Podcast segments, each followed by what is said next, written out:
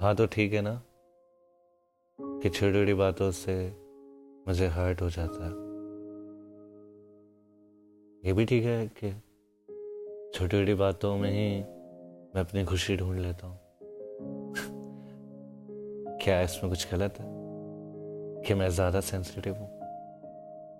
जो कि दुनिया की भाषा में कहा जाए अगर। पता नहीं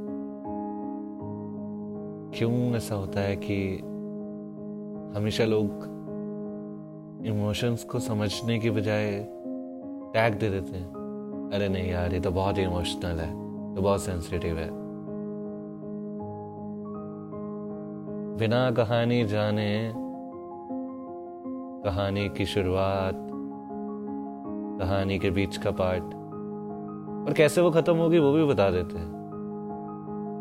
यहाँ हर दिन हम अपनी कहानी बना रहे हैं। कुछ नया ढूंढ रहे हैं, कुछ नया लिख रहे हैं। और जो हमें जानते भी नहीं है, वो बता देते हैं कि हमारी कहानी क्या है।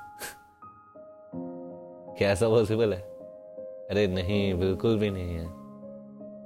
तुम्हारे अलावा इस दुनिया में तुम्हें कोई भी नहीं जान सकता। पूरी तरह तो नहीं।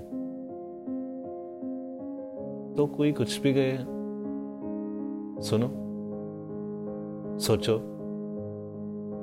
और खुद डिसाइड करो कि तुम्हें क्या करना है। दिल क्या कह रहा है तुम्हारा? कभी दिल की सुनो, कभी दिमाग से सोचो। और बस,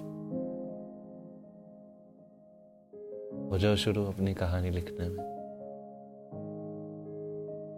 हर दिन नई शुरुआत। खत्म भी होगी और दोबारा शुरू भी।